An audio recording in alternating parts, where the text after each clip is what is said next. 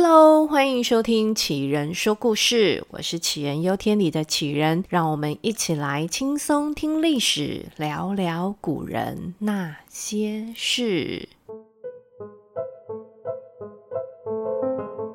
从历史经验来看，越纷乱、越分裂的朝代，好像精彩的故事就越多。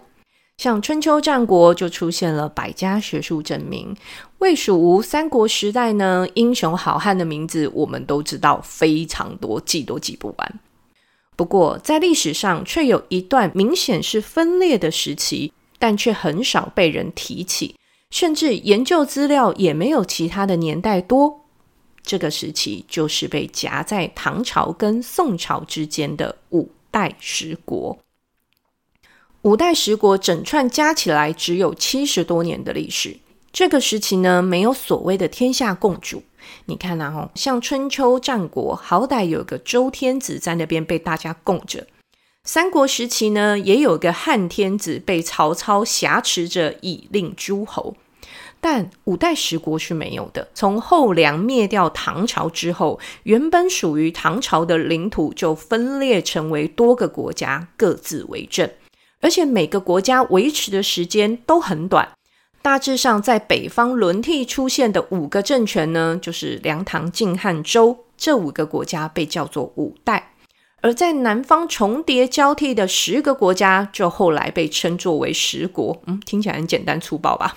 但是因为十国呢，在今天的故事里面不重要，所以我们先整个直接跳过。而这些政权根本上就是唐朝末期藩镇的一种延续。这些藩镇节度使啊，都是在比谁的拳头大，谁明天就有机会可以自己站起来当皇帝了。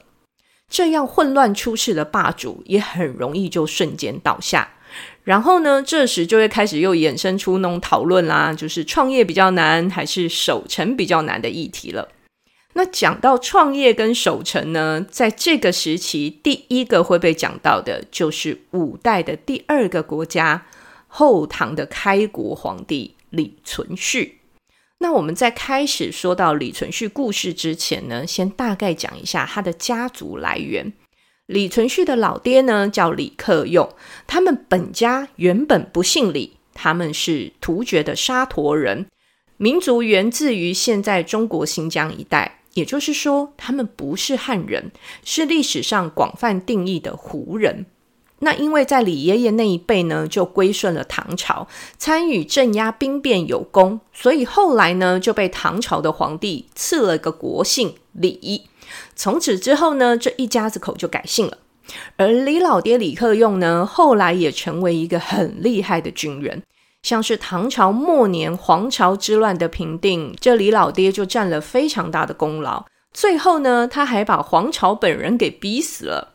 立下这些赫赫战绩之后呢，李老爹就被封了节度使。节度使这个官职在唐朝扮演了很重要的角色，说穿了就是地方上的土皇帝。除了有自己的政府体系之外呢，还拥有自己的军队。当中央的老大身强力壮、国泰民安的时候，这藩镇呢就是一个地方行政体系，节度使们呢会乖乖听话、乖乖纳税。但是，当这老大没有那么强大了，有些藩镇就会开始蠢蠢欲动了，想要找机会脱离老大的掌控。这也就是为什么唐朝之后的五代。五个国家的开国皇帝就有四个当过节度使。夸张一点的说，在那个年代，节度使就是晋升当皇帝的跳板。而且节度使还是世袭制哦，就像李老爹李克用的河东节度使，后来就传给了他儿子李存勖。那说到李存勖，左右邻居给的评语大部分都是。嗯，李家那小子有胆识，会打架，很聪明，而且呢，他在战场上是出了名的勇猛，一马当先呐、除了舞刀弄枪之外，李存勖对于诗词歌赋那也是略懂略懂。简单来说，就是一个从小品学兼优、文武双全的小孩啦。这李存勖呢，从小就跟着老爹一起打仗。在他老爹被敌人围困到那时万念俱灰、了无生趣，都想要放弃的时候，当时十七岁的李存勖跟他老爹说：“爹呀，这敌人一点都不可怕，你看他到处故人怨，不得人心，他迟早会自取灭亡的。我们就再撑一下，一定会等到成功的一天。”就这样，撑了一下再一下。李老爹还真的撑过了那一次的危机，只可惜没几年呢，李老爹就病死了。而在李老爹过世之后，他的五万多人军队跟河东节度使这块招牌就通通交给了二十四岁的李存勖。这时，李存勖就像是一个忽然接手庞大事业的企业第二代。除了要面对家族长辈的压力之外，他还要收服一群不服他的功臣。这些功臣也不是别人，就是他老爹收养的那些养子们。那时候的藩镇军阀呢，都很爱收养子。那这也跟当时的环境有关系啦。战争频繁的时候，兵将在战场上牺牲，那是常有的事。壮烈牺牲后呢，就留下了孤儿寡母。而幸存的将领呢，就会把同袍的儿子认为养子抚养长大。这孩子呢，长大后也就成为军人。养子跟养父之间，除了亲人关系之外，也会有长官跟部属之间的从属关系。养子依附着养父成长，而养父也依靠着长大成人的养子来巩固他的权力。据说李克用就有十几个养子。而这些养子当然也成为他军队里的主要干部。而当李克用过世之后呢，其中几个义兄弟就对李存勖的继位出现了不服气跟不甘心的情绪。最后呢，还联合了李存勖的叔叔，准备要推翻他，取而代之。但是呢，这个阴谋后来就被李存勖给发现了。这李存勖靠着亲信的协助，在将计就计，如此如此，这般这般，把整个阴谋集团给彻底歼灭。那当然啦，也把叔叔跟一些爸爸的养子给送上了黄泉之路。而这一次的胜利，也算是让李存勖把他老爹的位子给坐稳了。接着呢，李存勖就开始了他一连串的王子复仇记。一开始，爸爸留给他的势力范围只有现在中国山西省一带，而且领土的北方就是他老爹生前恨之入骨的外族契丹，南边呢还接着他们李家的仇人的地盘，就是那个灭掉唐朝取而代之的后梁朱家。这往后十几年的时间里，李存勖不断的亲上战场。带着他的士兵冲锋陷阵，不止打跑了南下想吃豆腐的契丹，也转头对付他们李家的世仇后梁，打到让后梁的皇帝朱温感叹地说：“这生儿子啊，就要生到像李存勖这样的儿子，跟他一比，我的那些儿子根本就是猪狗之辈而已。”哦，这老朱骂儿子就骂儿子，怎么听起来感觉也像是把他自己也骂进去了？而这个别人家的好儿子呢，后来也在老朱死后，把朱家的儿子给解决了。这只传了两代十七年的后梁，就此走入历史。而李存勖接收了后梁的领土之后呢，在西元九百二十三年自立为皇帝。也因为李家一直是效忠唐朝的，所以李存勖后来建立的国家也叫做唐。但后人呢，为了能够区隔，所以会称呼他建立的这个国家叫做后唐。三十八岁的李存勖花了十几年的时间，完成了他老爹临终时候的愿望，而且他甚至做得更好。那个时候的他，对自己真的满意到不得了。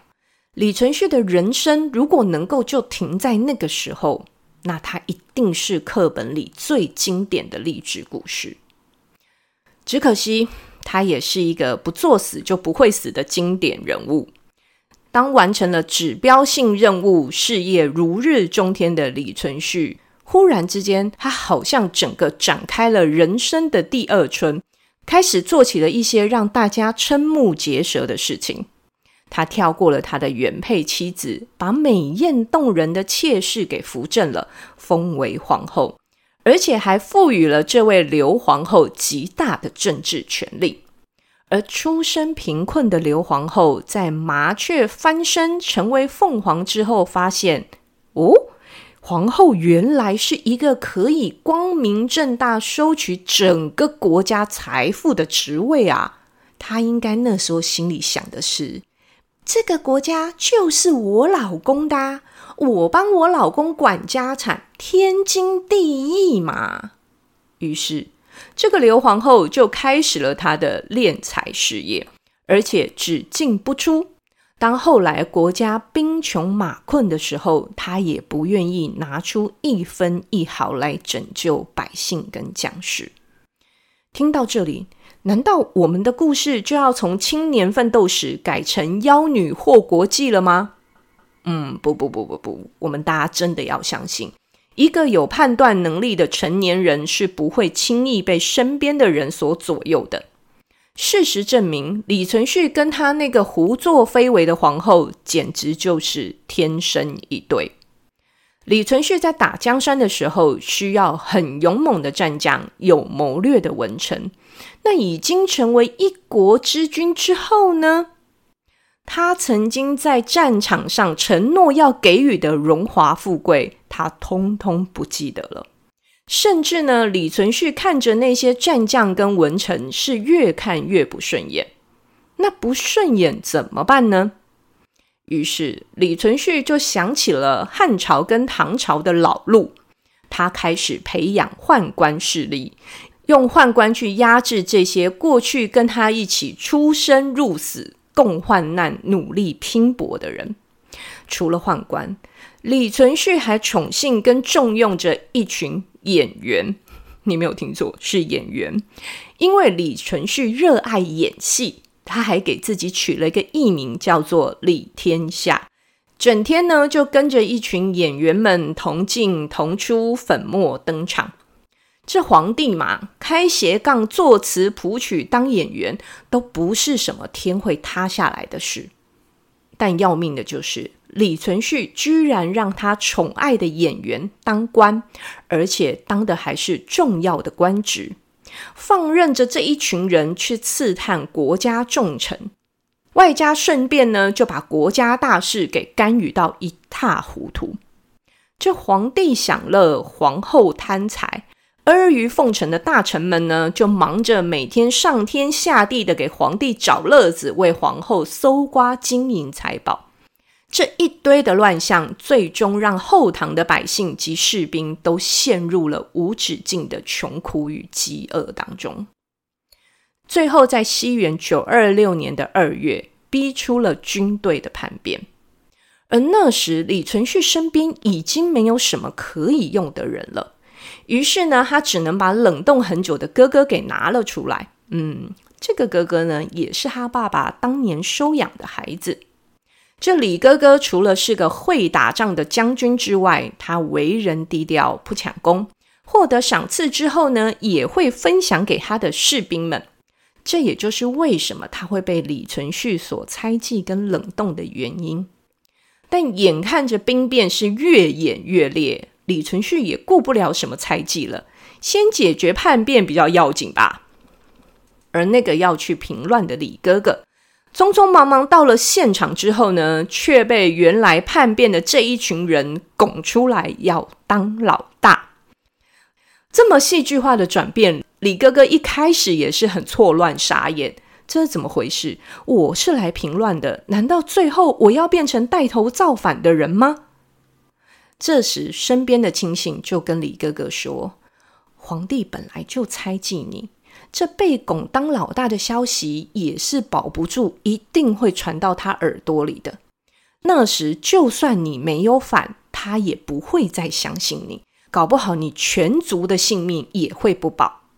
这最后呢，李哥哥把心一横，就真的领着这一群叛变的军队，一路反攻，打回首都。”而在首都洛阳收到战报的李存勖，那是大惊失色啊。